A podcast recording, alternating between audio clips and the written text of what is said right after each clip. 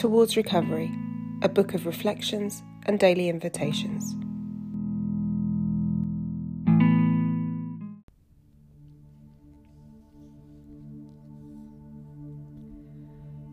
Day 21.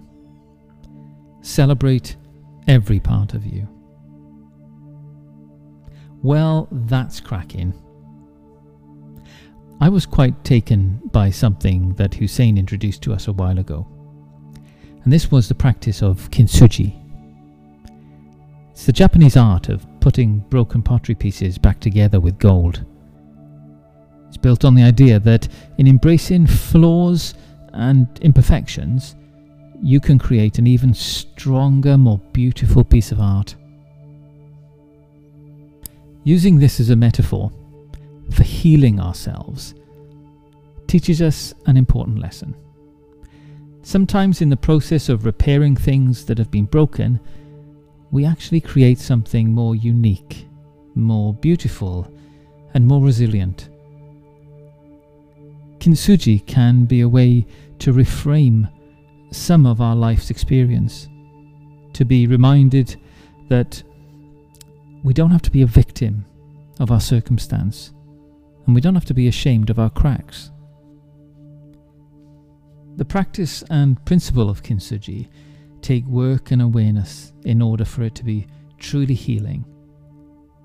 The principles also apply to several areas of our lives, and seem to complement the invitations that we're sharing at the moment.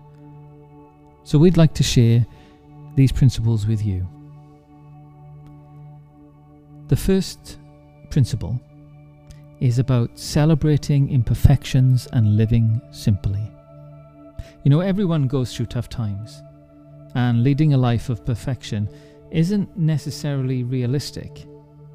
Embracing the imperfection means that we celebrate our strengths this shifts our, uh, our, our, main, our mindset from striving for an impossible ideal to embracing our strengths.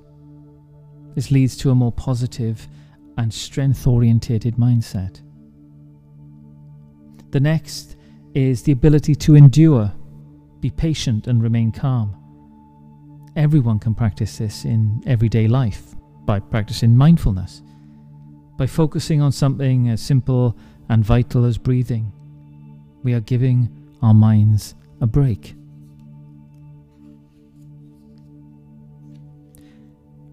Resilience can be practiced every day in how we respond to our daily stresses. Instead of focusing on the negative circumstances, Kintsugi encourages us to tap into our inner strengths and focus on our potential. If we can practice strength from within, you know, that's far more powerful than anything negative.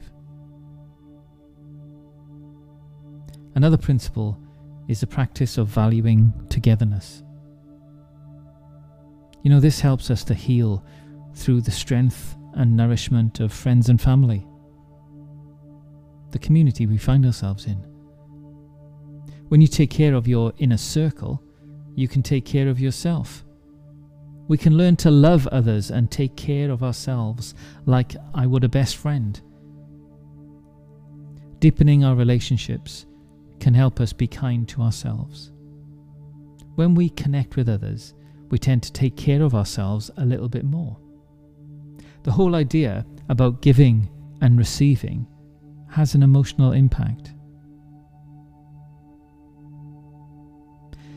We also look at nourishing our bodies.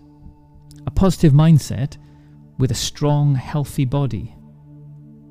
These days, we tend to complicate nutrition a little bit and overthink what we should or shouldn't eat. What's the latest fad? You know, the body and mind connection is linked through the type of food we eat. So, when we fuel our bodies with a simple, healthy diet, our minds will benefit in the same way when we eat mindlessly or unhealthily, we can deprive ourselves of the opportunity to refuel our body and minds. Nourishing from the inside out is an important aspect of self care.